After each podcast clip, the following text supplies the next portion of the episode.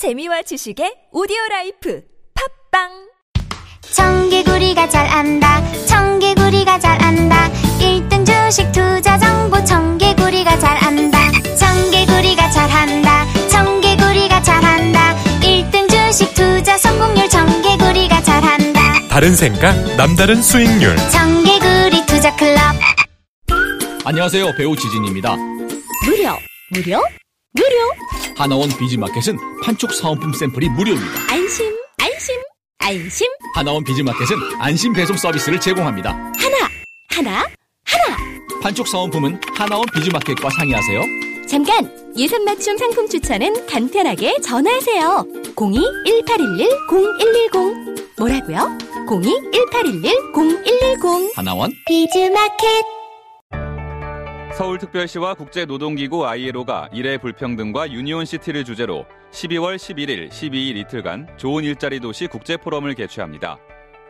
균열 일터 당신을 위한 회사는 없다의 저자이자 오바마 정부 노동정책 설계자인 데이비드 와일이 기조 강연을 하며 뉴욕, 런던, 토론토 등 20여 개 국내외 도시의 세계적 노동 전문가가 노동 권익이 보장되는 더 나은 일터를 만들기 위한 전략과 방법을 찾습니다. 노동자의 삶이 바뀌어야 시민이 행복할 수 있고 노동이 존중받아야 시민의 삶이 바로 설 수 있습니다. 참여를 원하는 분들은 서울시 홈페이지를 참조하세요. 시장 상황이 악화되고 있어요. 또 금리 상승이 거래처 부도 났대요. 침착해 매출 채권 보험을 들어놨잖아 차지 슛 신용보증기금 매출 채권 보험이 대한민국 중소기업의 골든타임을 지킵니다. 연쇄부도의 위험에서 안전할 수 있도록 거래처에서 외상 대금을 받지 못할 때 손실금액의 80%까지 지급해 주니까 기업의 외상 거래에서 매출 채권 보험 가입은 더 이상 선택이 아닌 필수입니다. 기업을 살리는 매출 채권 보험 대표번호 1588-6565 자세한 사항은 홈페이지에서 확인하세요. 이 캠페인은 중소벤처기업부와 신용보증기금이 함께합니다.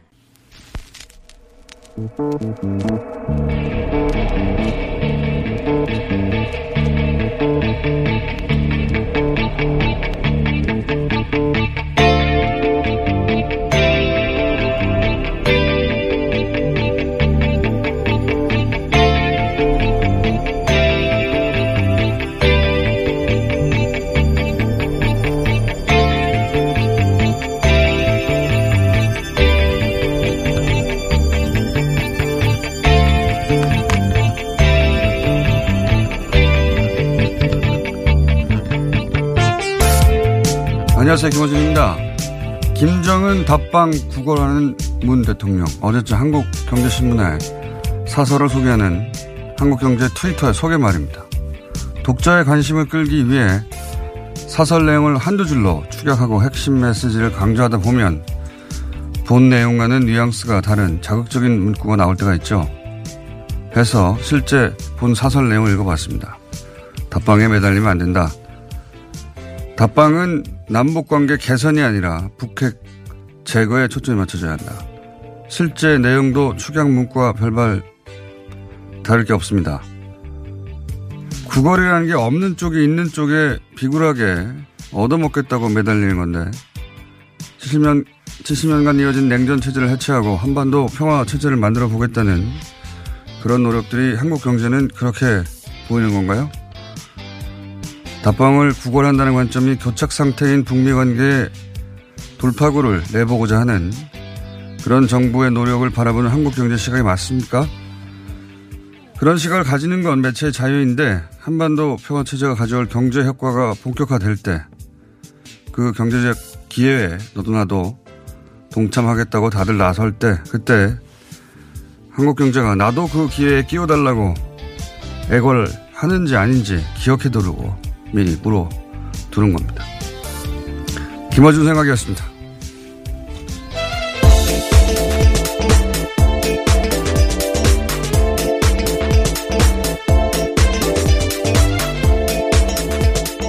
신사인의 기본지입니다. 네.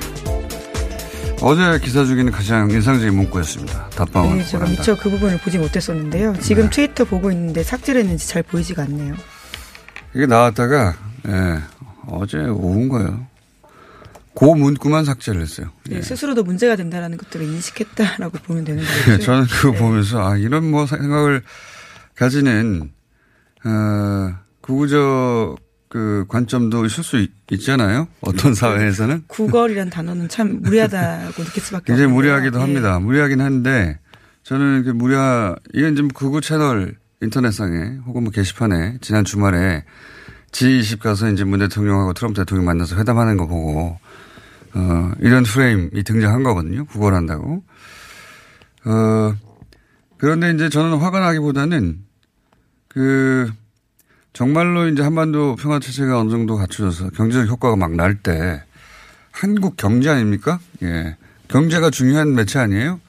다들 그 경제적 기회에 대해서 어 자기도 그 동참하고 싶어 하는 사람들 혹은 뭐 기업들 뭐 미디어들 다 생길 텐데 그때는 어떻게 할 건지 예. 네, 이미 박근혜 정부 때 통일 대화가 어떤 식으로 보도했는지 보면요. 충분히 그 태도 알 수 있을 것 같습니다. 그때 그 줄에 쓸 건지 안 쓸 건지 제가 예, 미리 물어두는 겁니다. 나중에 따지려고 그렇게 얘기했으면서 이 줄에는 왜 섰냐고 그 줄에 빠지면 되죠. 뭐 그, 그쪽은 어쨌든 어, 그런 기사가 있었어요. 그 고- 그리고 그 관점이 지금 어, 인터넷에 가면 어, 있는 유튜브에 어, 아 이건 극우적인 성향이구나 하는 그런 채널들에 등장하는 프레임입니다. 예. 어, 그렇게 팔짱 끼고 비아냥거릴 거면 한반도 평화 체제가 가져올 경제적 기회가 있을 때 거기 낄 생각도 말아야 하는 거죠. 예. 계속 그렇게 비양, 비아냥거리면서, 어, 계시기 바랍니다. 자, 첫 번째 뉴스는 네, 청와대가 북측에서 오는 18일부터 20일 사이에 2박 3일 일정으로 김정은 국무위원장의 서울 답방을 제안했다고 오늘 아침 동아일보가 보도했습니다. 아직 북한의 답변은 오지 않았는데요. 청와대는 답방을 대비해서 사전 준비에 들어갔다라고 합니다. 복수의 청와대 및 여권 관계자들을 인용한 기사인데 청와대는 최근 물밑 채널을 통해서 북측에다가 김 위원장이 20일을 전후해서 서울을 찾는 것이 어떠냐라고 제안했다고 합니다. 이게 이제 G20 정상회담 에서 이제 트럼프 대통령하고 그 배석자 없이 만났다는 거 아닙니까? 네, 뭐 통역만 오직 있었다라고 하는데요.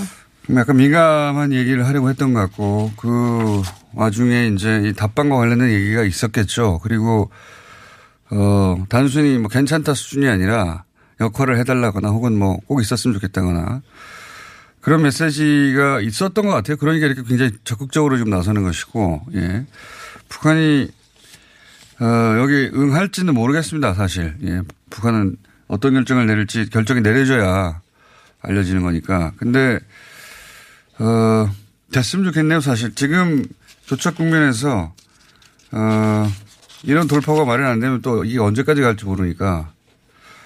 자, 그리고 미국에서도, 어, 빨리 하고 싶어 하는, 어, 네, 2차 정상회담 예, 기색이 말씀하시는 역력합니다. 그런 인터뷰도 등장하고 있고. 예, 존 볼턴 미국 백악관 국가안보 회의 보좌관이 오늘 이와 같은 이야기들을 했는데요. 오늘 새벽에 나온 뉴스입니다. CNN 방송에서, 예. 네, 월스트리트 저널 최고 경영자 council이라는 곳에서 이런 이야기를 했다라고 하는데요.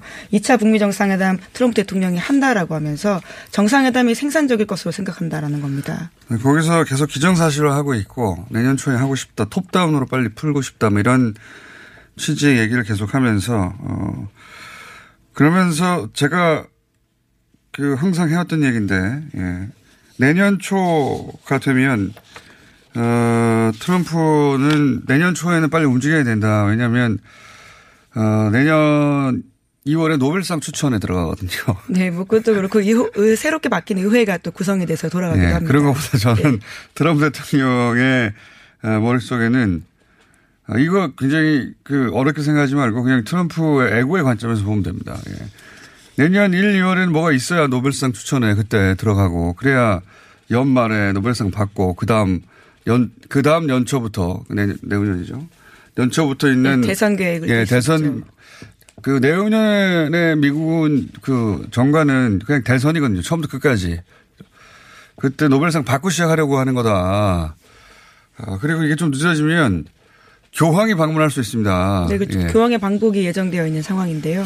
그렇기 때문에 저는 내년 초에 어, 하고자 하는 트럼프 대통령의 의지가 강하고 볼튼도 CNN 네, 보도에 의하면 노벨상 타는 얘기 계속해요. 예. 네, 그렇습니다. 이렇게 이야기했는데요. 북한이 자신들이 싱가포르에서 한 약속들을 완수한다면 트럼프 대통령은 노벨 평화상을 탈만하다라고 이야기했고요. 지난 10월 달에 토론회에서도요. 또 다시 노벨 평화상 이야기를 했었다라고 합니다. 그 얘기를 어, 이 트럼프 대통령이 자주 한다는 얘기죠. 네, 트럼프 대통령은 노벨 평화상을 받을 만한 것이다라는 이야기를요. 참모들이 계속 하고 있습니다. 받아야겠다는 겁니다. 예, 받아야겠다는 것이고 그러자면 내년 초에 뭔가 어, 큰 남북 북미 관계 해결 하나가 나와야 그 올라가죠. 1, 2월에 있다니까요. 노벨상 추천이 그리고 그때 올라가야 연말에 받는다니까요. 네, 그 맞춰서 남북 관계도 움직이고 북미 관계도 움직였으면 좋겠는데요. 그래서 네. 지난 3일에 판문점에서는 극비리에 북미가 접촉했다라고 합니다. 앤드류 킴 미국 CIA 코리아 미션 센터 센터장이 북쪽 인사들과 만났다라고 하는 건데요. 오늘 아침 조선일보를 보면 북쪽 counterpart로는 김성혜 통일 전선 책략 책략 실장이 나왔다라고 합니다. 자, 어, 그래서 이제 어, 속도를 좀 내고 있습니다. 근데 관건은 그 북한이 원하는 건 한 가지입니다. 북한이 내놓을 건 여러 차례 암시하고 이야기도 하고 영변 사찰 얘기도 하고 했는데 어, 그런데 그 대북 제재 완화를 원하는 거거든요. 맨날 북한이 내기만 하면 뭐하냐, 뭘 주기만 하면 어, 영변 사찰 다 원하면 그다음 뭘 내놓을 거냐. 북한의 입장은 당연히 이어갑니다. 근데 이제 미국이 그동안은 대북 전제 대북 제재 절대 완화하지 않는다라고 하다가 최근에는 그 뉘앙스가 좀 바뀌었습니다. 예. 네, 중앙일보가 그와 같은 소식을 전하고 있는데요. 미 워싱턴의 현지 소식통을 인용해서 이렇게 보도하고 있습니다. 미 행정부 내에서는 북한이 비핵화 과정에서 성실한 조치를 취하면 미국도 상응하는 조치를 내놓을 수 있다라고 하는 건데요. 그것이 대북 제재 일부를 풀 수 있다는 뜻이라고 합니다. 네, 그게 이제 남북 관계 경협은 이제 건들지 않겠다는 건지 막지 않겠다는 건지 아니면 미국이 직접 일부 제재를 완화하겠다는 건지 모르겠는데 어, 이걸 들고 이제 트럼프 대통령이 2차 회담을 하겠다는 거겠죠. 예. 그, 그리고 이 뜻을 확인해야 북한이 나서겠죠. 예. 근데 이제 그 이야기가 일부 어, 문재인 대통령에게 전달된 게 아닐까. 그러니까 김정은 위원장한테 이게 이렇게 이렇게 될 것 같으니까 어, 답방에서 풀자 이런 제안이 간 게 아닐까. 그럼에도 불구하고 어, 북한의 참모들은 말리겠죠. 결국 김정은 위원장이 짧은 시간 내에 오느냐 안 오느냐는 김정은 위원장의 스타일과 결단에 달려있는 것 같습니다. 예. 어쨌든 어, 남쪽에서는 준비하고 있는 거 18일, 20일 사이 그러니까 마지막 주 전주에 어, 수목금 예. 네. 그렇게 준비하고 있는 것으로 보입니다. 자 다음요. 네, 재판 거래 의혹과 관련된 소식인데요. 양승태 법원 행정처가 배당을 조작한 정황까지 검찰 수사에서 확인이 됐다라고 합니다. 옛 통합진보당 관련 재판을 특정 법관에게 맡기려고 한 건데요. 배당은 재판의 공정함을 유지하기 위해서 가장 기초적으로 유지돼야 될 방법입니다. 그래서 2008년에서 2009년에 신영철 대법관이 촛불 사건 배당에 개입해서 법원이 그 이후부터는 무작위로 전산 배당 원칙 강조한 바가 있는데요. 하지만 이번에 사건에서 드러난 바를 보면 사건 번호를 미리 빼놓는 등 특정 재판부를 골라서 사건 배당에 관여했다라는 겁니다. 한마디로 전산 뺑뺑이를 어, 미리 어, 누구 어떤 재판부로 배정할까지 정해놓고 돌리는 척한 전산 조작인 거죠. 전산 조작. 아, 이게 심각한 겁니다. 그래서 저희가 좀 이따 따로, 어, 전직 판사, 석유 판사 연결해가지고, 어, 요 사안 좀 짚어보겠습니다. 이건 우리는 상상하지 못하던 거였거든요. 네, 재판이 아무에게나 배당이 돼야지 그것이 공정하다라는 외관을 띠게 되는데요. 그것조차도 네. 다 조작했다라는 것이기 때문에 비단 이 사건만 그랬을까라는 의심이 들 수밖에 없습니다. 그 판사 그 국회에서 판사 탄핵 어, 얘기할 때 어, 이, 이 무작위성이 무너진다고 해가지고 안 된다고 그러거든요. 무작위성은 근데 자기들이 먼저 무너뜨린 거예요, 양승태 예, 특별재판부 도입 논의에 예. 대해서 그렇게 지적을 한 바들이 있는데요. 이미 이미 과거에 됐고 이 사건만 그랬냐라는 의심을 지을 수밖에 없고 한 검찰도 예, 딱한 번 했겠느냐. 예. 예. 그리고 관련해서는 해당 고법원장 그리고 담당 직원 모두가요 이런 일들을 했다라고 검찰에 가서 고백했다라고 합니다. 그러니까요. 이게 이제 어 그 직원들이 했다고 이미 자백을 했어요. 예. 그 기정사실인 겁니다. 아, 이거 대단한 일인데요, 정말. 네, 어. 그래서 박병대 전 대법관의 혐의 사실에 이런 내용들이 들어가 있다라고 하고요. 구속영장에도 이런 내용들이 올라가 있다라고 합니다. 잠시 후 자세히 짚어보겠습니다. 다음은요. 네, 광주형 일자리 모델이라는 게 있는데요. 임금을 줄이는 대신에 일자리를 늘리고 줄어든 임금만큼 복지 혜택을 채우겠다라는 겁니다. 이 협상안이 최종 추인되면서 광주시와 현대차가 공동으로 투자하는 자본금 7천억 원 규모의 완성차 공장이 만들어진다라고 합니다. 그에 따라서 1만 2천 개의 일자리가 예상된다라고 합니다. 이 광주형 일자리는 이제 광주 어 지방정부에서 처음으로 주도하는 네, 일자리 사업이라고 주도하는. 일자리 사업에서 광주형이라고 처음엔 전 이게 광주리를 말하는 건 줄 알았어요. 뭐 무슨 예, 지역 광주입니다. 비유인가 뭐 그러는데 일단 그게 아니라 정말 광- 어, 광주 도시 광주입니다. 광주 어, 지방 정부가 주도한 사실은 최초의 일자리 모델이고 이건 독일 독일에서 있었던 모델이에요. 예. 어, 이 모델 자체는 굉장히 인상적입니다. 근데 문제는 이제 어, 그리고 아마 일자리를 구하는 청년층들도 굉장히 반길 것이고 지역사회도 반길 것 같은데 어, 문제는 노조죠. 예. 네, 현재 민주노총과 현대차 노조가 파업까지 예고하면서 강하게 반발하고 있다라고. 이게 이제 아마도 우려는 급여를 하향 평준화할 것이다. 왜냐하면 이 광주형 일자리 모델에는 어, 급여를 줄이는 대신에 그만큼 지방 정부가 복지로 그 부분을 그렇죠. 채우겠다는 건데 예, 또 근로 시간도 줄어들게 예, 되고요. 근로 시간도 줄어들고 그래서 새로운 일자리 만 개 이상을 만들겠다. 독일에서는 성공했던 모델이에요. 근데 이제 어, 여기서 독일과의 차이는 어, 독일은 노조가 함께 동참해서 이 일을 추진했는데 현재 어, 한 현대자동차 노조는 여기 반대한다는 거죠. 예, 이 문제는 저희가 좀 자세히 짚어보겠습니다. 어쨌든 실질적으로 출범했다. 예, 광주 일자리 모델이 자, 어, 네. 과연 될지 안 될지 궁금합니다. 저도 어떻게 될지 굉장히 새로운 모델이라 시간이 예, 하나만 더 전해드리면요. 예. 삼성 노조와의 관련된 재판이 진행되고 있습니다. 여기서 어제 굉장히 자세한 내용들이 나왔는데 노조 압수수색하면서 어떤 식으로 증거를 인멸하려고 했는지 삼성 쪽의 행태들이 자세하게 나왔는데요. 압수수색 맡고 있는 사이에 하드디스크에다 차를 하드디스크를 차에다 옮겨 싣고요. 그 과정들이 모두 사내 메신저에 남아 있었다라고 합니다. 아 이건 좀 웃깁니다. 예, 어, 압수수색 할 때 하드를 떼서 어디다 갖다 놔라. 예, 숨기려고 했던 예, 건데요. 뭐 책상이나 서류 어떻게 해라 이런 내용들이 자기들끼리 에, 메신저를 통해서 얘기를 했는데 모니터를 꺼놓지 않아서요. 예, 그 모니터를 안 꺼가지고 검찰 수사관한테 들켰다라고 합니다. 그게 들켜서 전부 다 어, 발각이 된 것이다. 그런 내용이 내용 자체가 네, 재밌습니다. 근데 삼성에서는 계속해서 위법 수집 증거라고 주장하고 있는데요. 뭘 위법입니까? 자기들이 예. 안 껐는데. 예, 이래서 검찰이 반박하면서 이 경위를 공개하게 네. 됐다. 눈을 감으라는 거예요, 그러면?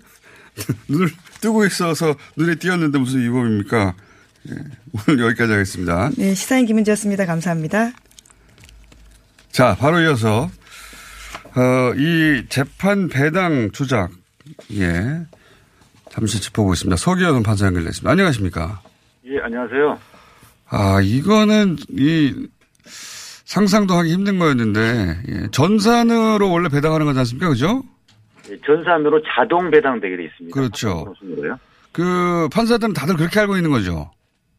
예, 그게 원칙이긴 한데 예. 그 배당 예규에 따르면 업무상 불균형이 심할 때는 네. 판장이 협의를 거쳐서 배당을 다르게 할 수도 있, 긴 합니다. 네, 그거는 근데 뭐 예외적인 조항이고 그 다들 알고 그렇게 하는 건데 지금 이거는 전산으로 배당한 줄 알았더니 그게 아니라 전산 조작을 해서 어 양승태 사법부가 원하는 재판부에 배당을 했다 이거 아닙니까?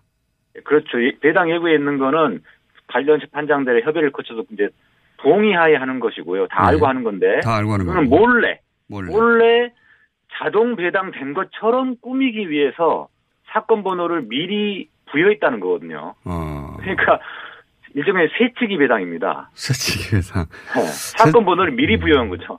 사치기 배당보다 더 강한 게 표현, 표현, 표현이 필요한 것 같은데 전산 조작 아닙니까 한마디로 그죠?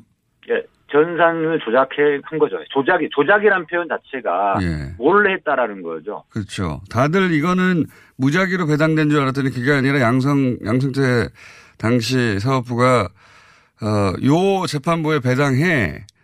라고 미리 사건 번호를 표해 놓고 그렇게, 그렇게 미리 배당했으면서 몰래, 무작위로 된 것처럼 꾸몄다는 건데 이 이런 이야기가 사법부 내에서 돈 적이 있습니까? 그 몰래 전산 조작하는 거 아니야? 이런 힌트라도 있었던 적이 있습니까?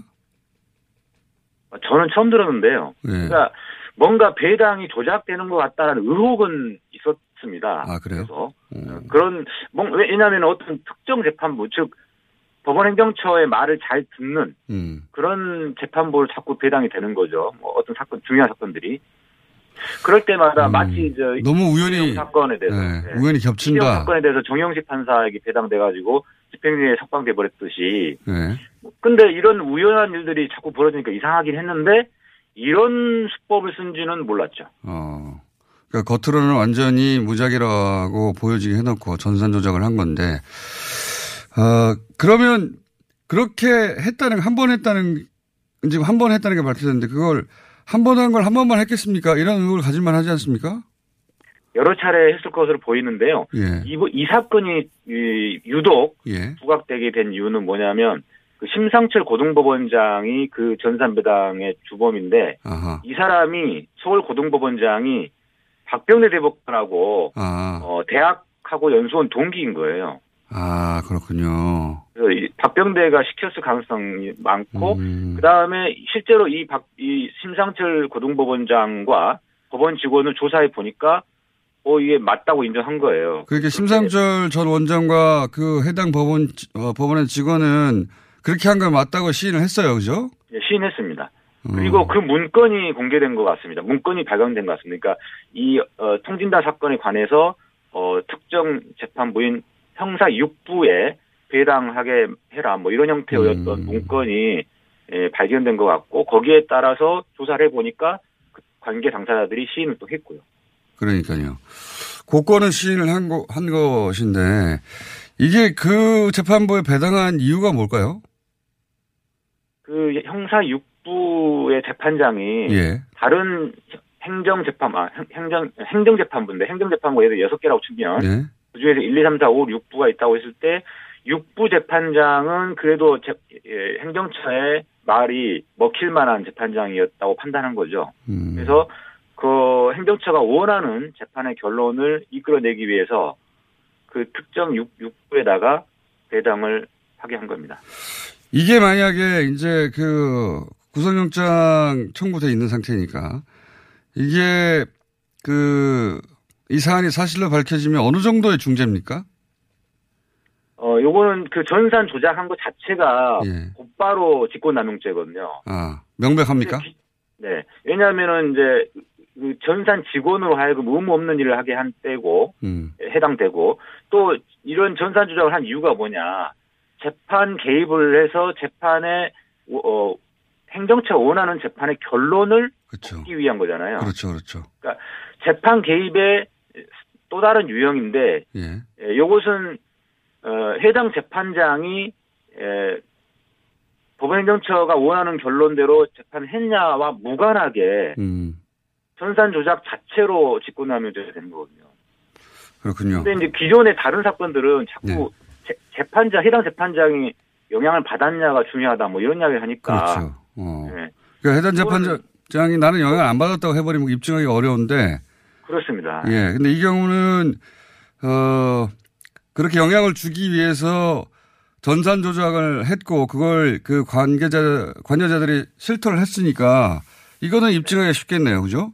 네, 그렇습니다. 그래서 재판에 개입하는 방식이 직접적으로 해당 재판장에게 이 재판 결론을 이렇게 이렇게 내려달라라고 요구하는 방식이 있고 이렇게 배당 자체를 조작해가지고 어, 원하는 결론이 나오게 하는 간접적인 방식이 있는데 이 직접적인 방식은 재판장의 머리를 열어보지 않는 한 재판장이 실토하지 않는 한 그렇죠. 입증하기 좀 어렵단 말이죠. 근데 네. 이 간접적인 배당 방 배- 배당 조작에 의한 방식은 그 자체로 직권남용이 되는 거고.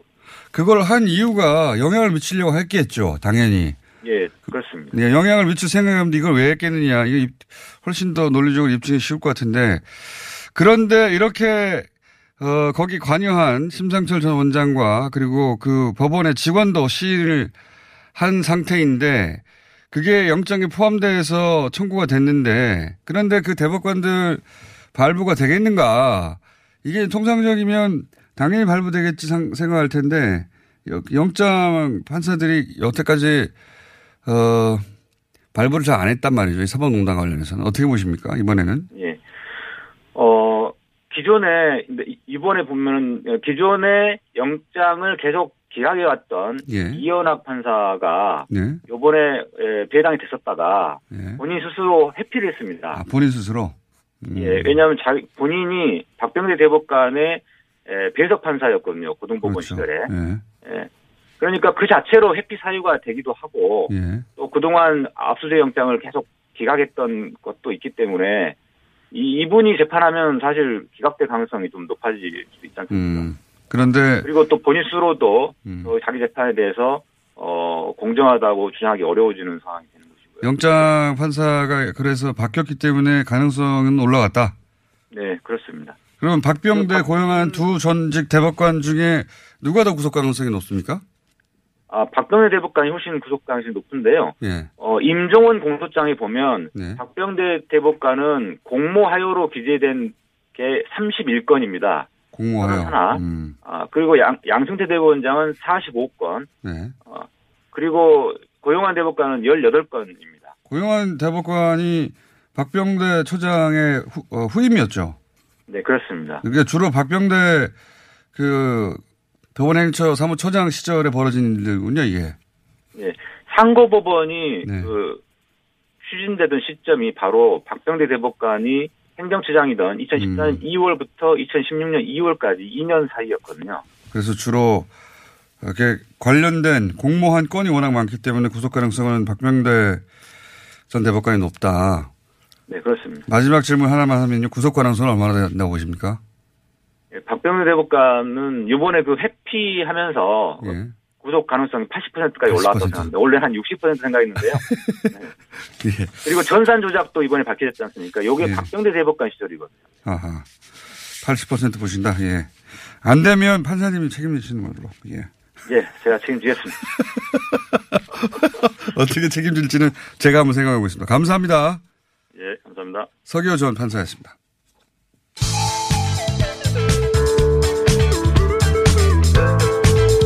뉴스의 깊이가 다릅니다. 최고의 뉴스 생산자 김어준입니다.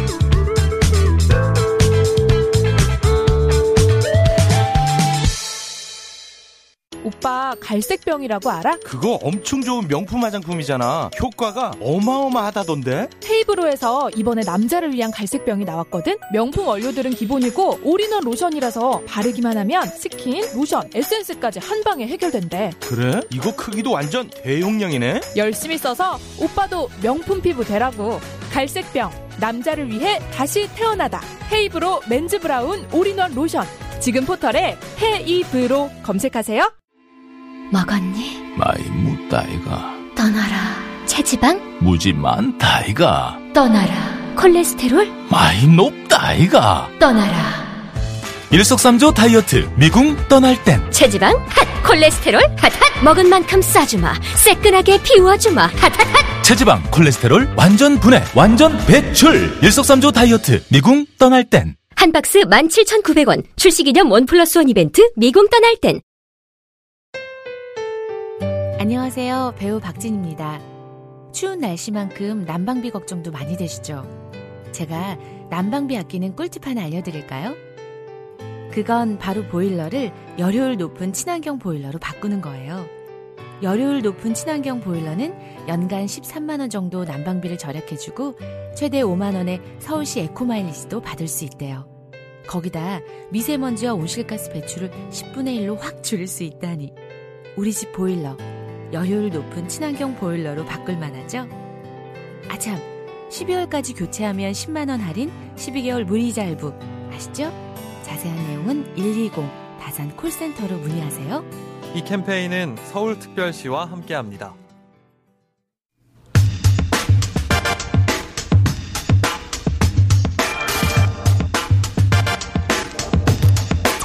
지금 프랑스에서는 시가 아주 폭력적인 양상으로 흐르고 있습니다. 3주째 이어지고 있는 노란 조끼 시위. 파리 현재 나와 계신 인문결 연구소 소장 임상우 소장 연결해서 짚어보겠습니다. 소장님. 네, 안녕하십니까. 예, 파리는 또 왜 가셨습니까? 하긴 뭐 자주 가시죠.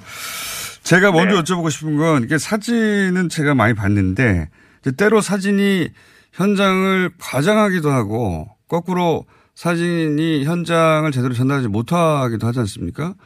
네네. 이번 프랑스 시 같은 경우에는 어떻습니까? 사진이 제대로 전달하고 있는 겁니까?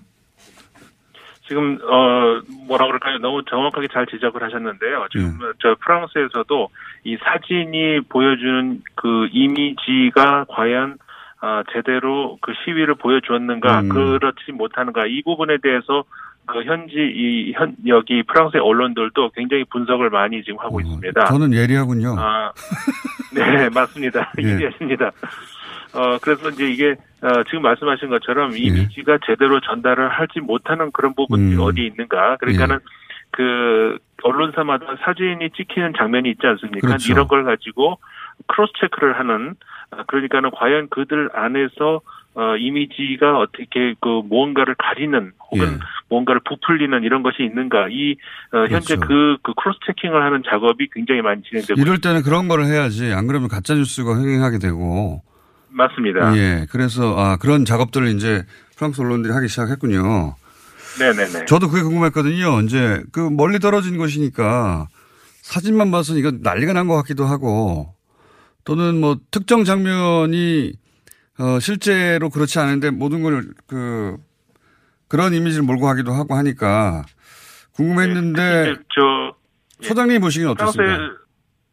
그러니까 그 실제로 그런 장면들이 많이 있을 수도 있을 것 같고요. 예를 네. 들어서 아, 물론 이 저 극우파 세력이 이번 시위대 안에 아, 많이 들어왔다 이런 네. 이제 그 이야기들이 많이 나옵니다. 르펜이 그, 예 구구 정치 지도자 르펜이 지금 시위하라고 계속 독려했으니까요. 예.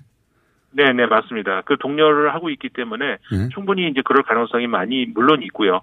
어, 그런데 이제 그 현그 그 마크롱 정부가 어, 잘 아시겠습니다만은 어, 극우 세력을 누, 어, 누구보다도 잘 막을 수 있을 것이다라고 하는 국민의 기대에 의해 부응해서 이제 세워진 정부이기 때문에 음. 어, 극우 세력에 대한 어떤 경계 이런 것들은 어디보다 어, 과거 어느 때보다 이제 강하다고 할 수가 있는데요. 예. 근데 그러다 보니까는 그 자칫 어, 잘못된 이미지가 전달될 수도 있는 그 예를 들자 한 가지 예를 들어 드리자면은 그, 공, 그 노란 조끼 시위대 중에 한 명이 어, 손을 들면서 인, 그 멀리 있는 누군가에게 인사를 하는 그런 장면이 네. 사진으로 찍히다 보면은 이게 마치 그 과거 히틀러 아. 어, 나치 당시에 그 손으로 음. 하는 인사 음, 음. 그것으로 보이 비춰지게 되는 그 장면을 사진을 가지고 이거 봐라 음. 그 극우가 이제 여기 이제 참여하고 있다는 증거다.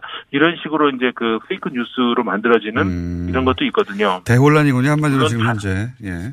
그렇죠. 물론 반대의 경우도 있고요. 네. 예. 그러면 오늘은 여기까지만 하고 저희가 시위 양상 더 전개되면 또 한 번 연결해 보겠습니다. 프랑스에 한동안 계시는 거죠? 예, 저 다음 주 월요일이면 귀국합니다. 다음 주 월요일. 그러면 귀국해서 자세히 이야기 들어보겠는데 궁금한 게 이겁니다. 이제 어, 이제 유류세 갑자기 올라가서 이렇게 촉발된 걸로 나오긴 하는데 근데 이제 시위에 참여하는 숫자는 조금씩 줄어드는데 양상은 더 폭력적이 되어 간다. 이렇게 시위 양상은 보도되고 있는데 이 유류세 때문에 10개까지 온 건 아니고 이건 촉발제인 것 같고 그 근본적인 배경에 대해 서 잠깐 설명해 주십시오.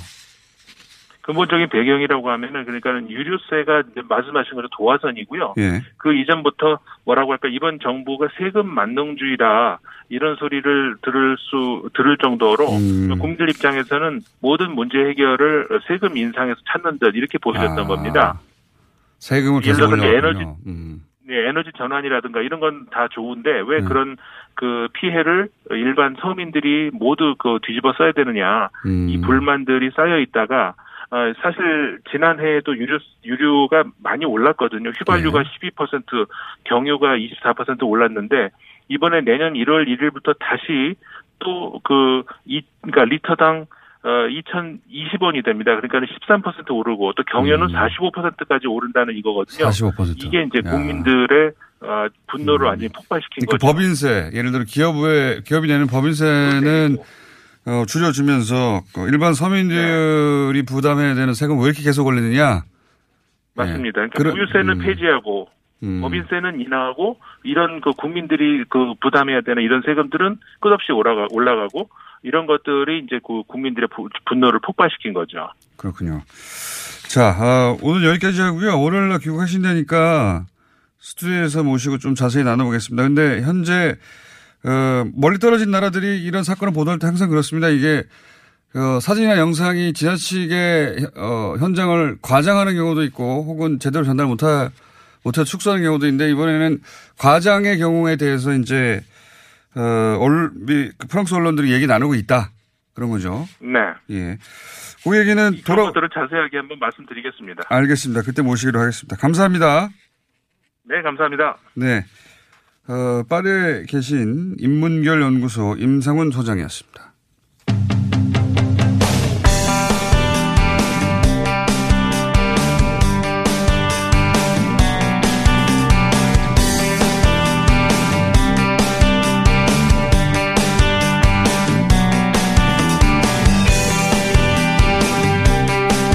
자, 유치원 3법. 예, 이거 큰 문제죠. 금방 통과될 것 같았는데, 어, 이번에 통과가 안 됐습니다. 연내 과연 통과가 될까? 대표 발의자 박용진 의원 스튜디오에 나오셨습니다. 안녕하십니까? 예, 안녕하세요. 박용진입니다. 예. 이거 가지고 처음 나오셨을 때도, 야, 이거 되겠다, 이번에는. 금방 될 줄 알았어요. 예, 금방 될 줄 알았는데. 야 아, 일단 이 얘기부터 하고 싶어 하시는군요. 박용진 TV. 아, 요즘 다 국회의원들 다 유튜브에서 자기 TV 만드는 게 예, 예, 유행입니까? 예. 그, 저, 저도 방송사 사장이 됐는데, 이름은 용진 TV예요 용진 아, TV. 박용진 TV가 예, 아니라. 박은 빼고, 용진 TV. 차라리 박용진 TV를 했으면 검색이 쉽죠. 아, 그런가요? 예. 왜냐하면 박용진 TV가 용진 TV일 거라고 상, 예상하기보다는 박용진 TV라고 예상하죠. 아, 그게 그런 실패가 있었구나. 저는 그렇게 생각 안 하고, 뭔가 좀 귀엽기도 하고 간단하게 예, 하자고. 그러니까 두 번을 기억해야 됩니다. 박용진 의원이 유튜브에 개설했어. 예. 그런데 그 이름은 박용진 TV가 아니야. 두 가지를 기억해야 되잖아요. 아, 그렇구나. 사람들 그래서- 바빠요. 그래서 이 그러지 저 마세요. 용진 TV 구독자가 어, 한 3,600 정도밖에 안 언제. 개설하셨습니까? 한, 한 달은 훨씬 넘은 것 같은데. 한 달인데 이렇게 됐다는 것은 이름을 잘못 정했다는 거고요. 그건 제가 정했는데. 아, 이 잘못- 제가 저는 그래서 우리 저, 이저 제작. 하태경 TV, 예, 하태경 TV가. 왜 그 남의 거 방- 광고해주고 그러세요? 며칠 만에 3천, 아니, 저희 방송에서 나오고 난 다음 며칠 만에 3천 됐는데 그때도 검색이 안 돼가지고 고생했거든요. 아. 용진 TV, 박용진 TV로 바꾸세요, 이름. 아니 근데 예. 사실은 어제 제가 한 장문의 문자를 받았어요. 어떤 내 공장장 아주 좋아하는 분이더라고요. 근데 이분이 하태경 의원이 뉴스 공장에 나와서 그 하태경 TV 선전하고 나서 금방 3천, 4천 됐다. 맞아요. 근데 왜 박용진은 광고 안 하냐. 근데 막 구구절절히 맞는 말씀을 하시길래 오늘 제가 네. 어, 요, 요, 아, 요거는 좀 적극적으로 광고해야 되겠다. 때문에 나온 게 아시- 아니구나. 아니, 박용진 3법에 이제 오라고 그러니까 여기 이제 한 숟가락 얹는 건데요. 어쨌든 박용진 TV는 그냥 박용진 TV라고 하세요. 아, 일단, 다들 일- 일단 용진 TV. 자꾸 그러지 마시고 일단 용진 TV. 글쎄. TV는 영어입니다. 예, 알파벳으로. 어. 어쨌든 제가 보기에는 이름을 바꾸시는 게 좋습니다. 그 이름 바꾸면은 지금까지 구독자가 다 줄어들거나 할지는 모르겠으나 네. 그, 그 과정은 모르겠습니다. 근데 장기적으로 박용진 이름 하나 기억시키기도 힘든데 거기다 또 용진 TV가 따로 있다는 거를 왜 기억시키려고 하세요? 무리한 요구입니다. 아, 그 좋은 컨설팅 잘 참고하겠습니다. 네, 예. 그냥 심플하게 가시는 게 좋고요. 예. 자, 3법. 이게 왜 안 되고 있는 거예요? 핵심을 짚어주세요. 왜 안 되는 거예요? 도대체 금방 될 것 같아요. 답답해 죽겠어요, 저희도. 일단 자유한국당 쪽에서 이 박용진 3법에 대한 이야기는 전혀 없이 일단 묵묵부답으로 일관하다가 뒤늦게 그 법안을 제출을 했고요. 예. 예. 그 그게 자유한국당 법안의 핵심은 뭔가요? 어. 방금 4천 명 돌파했답니다. 아 그래요? 예. 그저 갑자기 좋아서 어. 잊어버리셨어요. 예, 예. 자유한국당은 첫 번째로 예. 저희 이제 박용진이 내놓은 법안들에 대해서 하나하나 이제 반대 의견 이런 네. 이런 걸 내놨습니다. 그래서 가장 크게는 보, 그 국, 누리과정 지원금을 보조금으로 전환하겠다는 그렇죠. 게 핵심입니다. 네. 왜냐하면 거기에 보조금은 횡령, 그러니까 잘못 쓰게 되면 용도 외 목적 외에 쓰게 되면 이거는 횡령죄 처벌이 가능합니다. 네, 지금까지 처벌이 불가능했는데 처벌 조항이 없었고 처벌이 안. 되니까 사실상 막을 방법이 없어서 음, 그렇습니다. 일단 보증, 으로 바꿔서 처벌 가능하도록 만들었고 일단 용도외로 쓰고 나서 걸리면 그냥 네. 환급 한수만 해놓으면 되는 그렇죠. 거였죠. 그래서 안 걸리면 그냥 넘어가고. 근데 이거를 안 된다. 그냥 그 지원금으로 그냥 돌아 성격을. 예. 두 번째는 아 자유한국당의 법안 핵심은 요 법적 처벌 근거가 되는 보조금으로 전환을 없애고 음, 네. 예, 그걸 빼버리고 예, 예. 그 다음에 두 번째, 그, 에듀파인이라고 써놓지는 않았습니다만 박용진 법원은 어떤 회계 투명 시스템을 네. 쓰도록 의무화하는 게 있습니다. 그렇죠. 예. 이에 대해서 자유한국당 법안은 그래 그래 어그 저 회계 시스템 투명성을 투명성을 위해서 회계 시- 시스템에 대한 도입 의무와 동의. 그런데 그런데 둘로 갈르자. 어떻게 해요? 정부와 지방자치단체로부터 그러니까 국가와 지방자치단체로부터 받는 보조금 지원금의 형식의 나라 또는 국고 지원금 회계로 따로 하고 학부모들로부터 받는 학부모 분담금 네. 이거는 일반 회계라는 이름으로 따로 관리하자. 그래서 앞에 거 국고로부터 받는 거는 잘못 쓰면 처벌하고 네. 뒤에 거는 잘못 쓰면 처벌하는 조항이 없어요. 아, 그 회계를 이중으로 해서 네네. 그러면 이 그 학부모로부터 받는 쪽은 자기들 마음대로 쓰겠다는 거네요. 저희가 그렇게 비판을 하고 그분들은 그건 자율성이다라고 말씀을 표현을 하시는데 네. 제가 볼 때 그래서 물어봤죠. 그게 왜 자율의 영역이냐. 그것도 교비다. 부모들이 원장 선생님 명품백 사세요라고 드리는 돈이 아니고 아이들 잘 키워주세요. 왜? 유치원은 학교고 아이들에 대한 교육과 아이들에 대한 제대로 된 그 어떤 시스 서비스를 해주는 대로 알고 그 학부모 부담금을 내기 때문에 음. 원비를 내기 때문에 그거 가지고 마음대로 쓰면 안 되는 자율성의 영역이 아니라 교육의 영역이다. 그러니까 교비다. 원장님도 이렇게 생각하시는 것 같아요. 수중이 들어오는 이상 내 돈인데. 그, 그 얘기입니다. 니들이 왜 간섭해? 맞습니다. 보통 학교들은 그렇죠?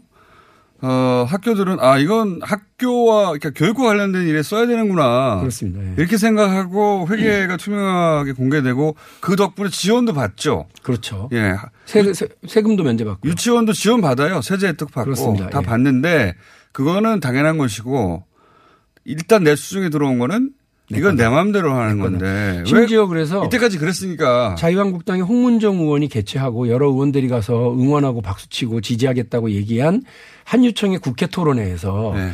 그 주재 발제를 하신 분 중에 한 분이 그런 얘기를 하시잖아요. 학부모들이 낸 돈으로 명품 백 좀 샀다. 그게 무슨 문제냐? 박수가 와 쏟아지잖아요. 그러니까 음. 그분들 인식은 지금 그런 거예요. 근데 그거를 자유한국당이 내놓은 그 법안에서는 그걸 보장해 주는 그거를 법제화해 주는 음, 아예 법으로 예. 그래서 음. 저 그게 되게 위험하다 그랬더니 자유한국당 아 그것도 에듀파인으로 다 들여다 볼 수 있는데 뭐가 문제냐. 그럼 지금하고 똑같이 하겠다는 거 아니냐. 감사해서 감사에 걸려봐야 그 어, 알았어요. 어차피 보조금이 뭐, 아니니까 또. 예, 예. 예. 좀 알았어요 하고 다시 환급만 하는 조치만 하면 끝나는 식으로 교비 관리를 하는 데가 어디 있느냐. 그러니까요. 그랬더니 학부모들의 감시 권한을 강화했다는 거예요.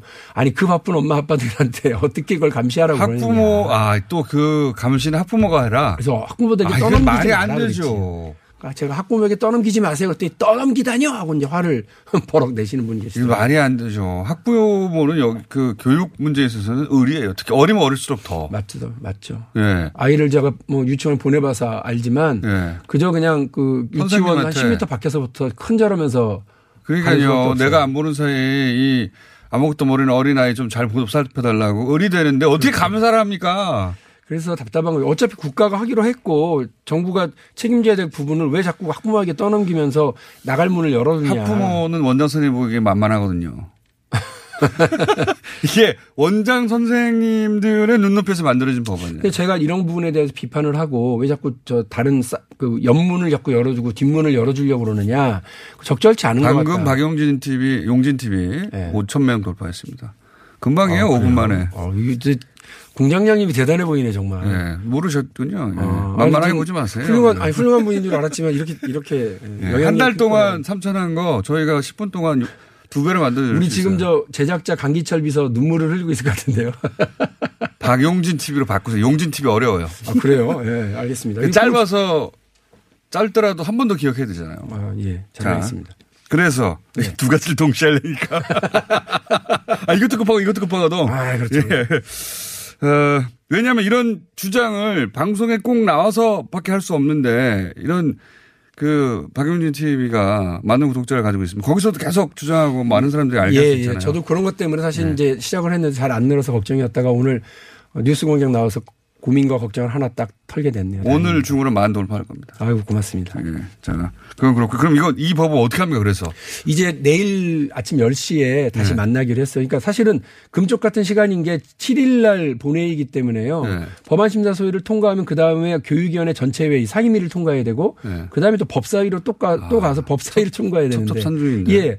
그런데 이제 7일 날 앞두고 내일 예. 6일 날 오전에 모이자 하니까 2시간만 보자고 자유한국당에서 이거 어려울 왔어요. 것 같은데요. 현실적으로. 아니 그러니까 만일에 아침에 뭐 통과가 된다 그러면 오후에 뭐 전체 회의 열고요. 또 그 법사위를 그 7일 날 직전에 열어서 교육위 소속 의원들한테 이거 꼭 통과돼야 된다고 생각하는 시민들이 전화 많이 해야 될 것 같은데. 그렇게 좀 해주시면 정말 감사하겠습니다. 예. 근데 그 어떻게든 맞출 수는 있을지도 모른다 내일. 근데 그러려면 한 가지 전제가 있는 거예요.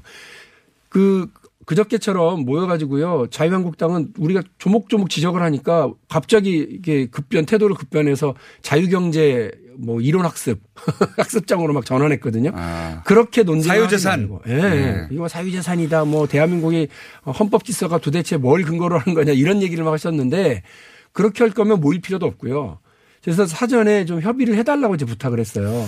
만약에 원내대표들이 좀 나서달라고. 의원님이 이거 노력하시고 또 시민들도 교육위 위원들이 누구지? 알아서 의원실에 전화도 하고 꼭 통과시켜달라고 네. 전화도 하고 하는데 만약에 이게 막힌다 이번에 네. 올해 안에 그러면 교육부는 손 놓고 있을 수 없잖아요. 교육부가. 할 수 있는 게 뭐가 있습니까? 교육부가 시행령으로 할 수 있는 게? 교육부가 할 수 없는 것은 누리과정 지원 것과 할 수 없는 것. 누리과정 지원금을 보조금으로 바꾸는 건 법 개정 사안이라서 교육부가 못합니다만 에듀파인 도입을 의무화하고요. 거기에 아. 거기에 사립 유치원들이 들어갈 수 있도록 하는 것은 장관이 예, 규칙을 바꾸면 됩니다. 그래서 예, 예. 그래서 그 충분히 어, 일단 그 회계 투명성이 아주 기본이 음. 될수 있는 회계 투명 시스템인 에듀파인을 도입하게 하는 거는 가능하고요. 음. 그와 관련해서 감사 열심히 하는, 것도 교육 당국의 영역이고 책임이죠. 음, 그러니까 보조금 전환까지는 법 개정이어서 안 되지만 네. 지금보다 투명해진 그 회계 시스템 도입하고 예. 그리고 감사를 더 강화시키고 예. 그것도 이제 완전하지만 않지만 부분적인 압박이 되니까 예, 예. 그거는 됩니다만 또그 지금처럼 처벌은 못 합니다. 처벌을 그러니까 못하고 법을 개정해야 되니까. 예, 예. 그런데 자유한국당이 어쨌든 부분적으로 국고보조와 관련해서 국고지원과 보조 부분에 대해서는 처벌에 동의를 한 거거든요. 이걸 쓰면 문제가 있다라고 음. 거기까지는 인식을 끌어낸 거는 성과라고 저는 봐요. 그래서 자유한국당이 이 이중회계 라고 하는 방식으로 뒷문을 열어주는 것에 대해서 어떤 입장의 태도 변화를 가져오느냐 이 부분을 좀 확인을 할 필요가 있는데 바른미래당의 중간 캐스팅 보트로서의 입장은 뭡니까? 바른미래당의 임재훈 의원이 제안한 법안은 누리과정 보조 지원금을 보조금으로 전환하자는 박용진의 이 주장을 일단 민주당이 양보해라. 아 보조금을 바꾸지 마라. 예. 그러면 자유한국당은 불필요하게 이중장부 만들어서 뒷문 열어주려고 하는 아, 그럼 그런 걸 처벌을 하지. 않고 에듀파인까지는 도입하자 이거네요. 처벌 조항도 있습니다. 아 처벌 조항도 있긴 예. 있고요. 그러니까 박용진 3법에서 보조금으로의 성격 전환만 일단 빼면 음. 나머지는 훨씬 그 박용진 법안이 상식적이고 합리적이다. 그러니까 뒷문 7,000명 열어주지 말고 처벌도 하자. 예? 방금 전에 7천 명 돌파했어요. 아, 이거 우리 방송 중에 만든 거는 아니에요. 이야, 이거 대단하네요. 저 지금 다시 보고 있어요. 만 아, 명. 돌파한다니까 오늘 중으로 걱정하지 마시고요. 그건 네. 한 달 내내 해봐야 안 돼. 여기 와서 해야지. 아, 어제 저한테 이거는 우리가 해드릴 테니까 이 법은 의원님이 어떻게 해주세요. 그래서 아니 저는 사실 여러분들에게 여쭤보고 싶어요. 그러니까 의견을 뭐 여기 뉴스공장으로 보내주신 저한테 개인적으로 보내주시든, 그러니까 이 어쨌든 양보하고 이 법안을 이렇게 부분적으로라도 통과시키느냐, 예. 아니면 원안만 고수할 거냐. 자 그러면 이거가 궁금합니다. 의견을 주세요. 예. 이게 궁금합니다. 일반인들 입장에서는 선택하려면 알아야 되니까 한 가지만 궁금한데 그 교육부의 시행규칙 수정과 네. 의원님의 이렇게 원안을 약간 후퇴하더라도 그 법안이 네. 합쳐지면 예, 예. 애초에 원하던 효과를 낼 수 있습니까 어느 정도? 그럼요. 지금보다는 훨씬 낫죠. 아, 그러면 어 자유한국당이 전혀 움직이지 않는데 네. 바른미래당이 낸 중재안을 받아들이면 완벽하지는 않지만 어느 정도 효과를 낼수 있다. 아예 없는 것보다 낫지 않냐 이렇게 생각할 수도 있는 거죠. 우리가 한 걸음을 떼지 못할 수 있습니다만 네. 반보를 내리는 건 확실합니다. 음. 알겠습니다. 잘 고려해 봐 주시고 요 의견을 주십시오. 의원님한테. 예. 자, 혹은 박용진 TV에 가셔가지고 댓글 남겨주시고. 예, 부탁드리겠습니다. 박용진 TV로 하세요. 용진 TV라니까 자꾸 일단은 용진 TV. 박용진 의원이었습니다. 감사합니다. 고맙습니다.